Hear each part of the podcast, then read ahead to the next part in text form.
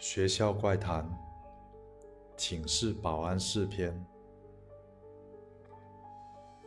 一、保安室的职责是为学生处理一切紧急问题。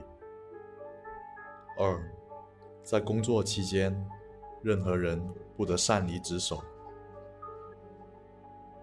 三、保安室执勤要求二十四小时制，具体轮班细则详见保安室执勤人员表。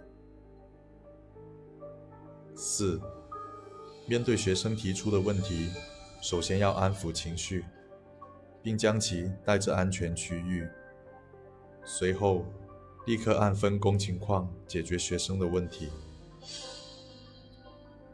五、每天检查 A 校区、C 校区、D 校区的树林，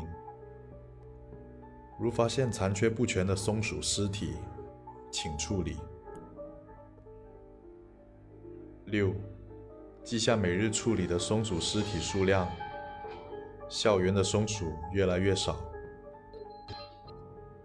可定期向树林投放人工养殖的松鼠。七、校园内存在其他野生动物，请携带相应工具，保护自身安全。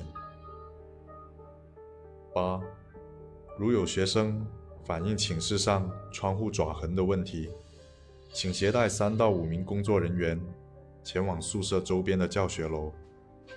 处理完毕后，请将其移至保安室地下室三号地窖，并关紧铁门，防止异味溢出。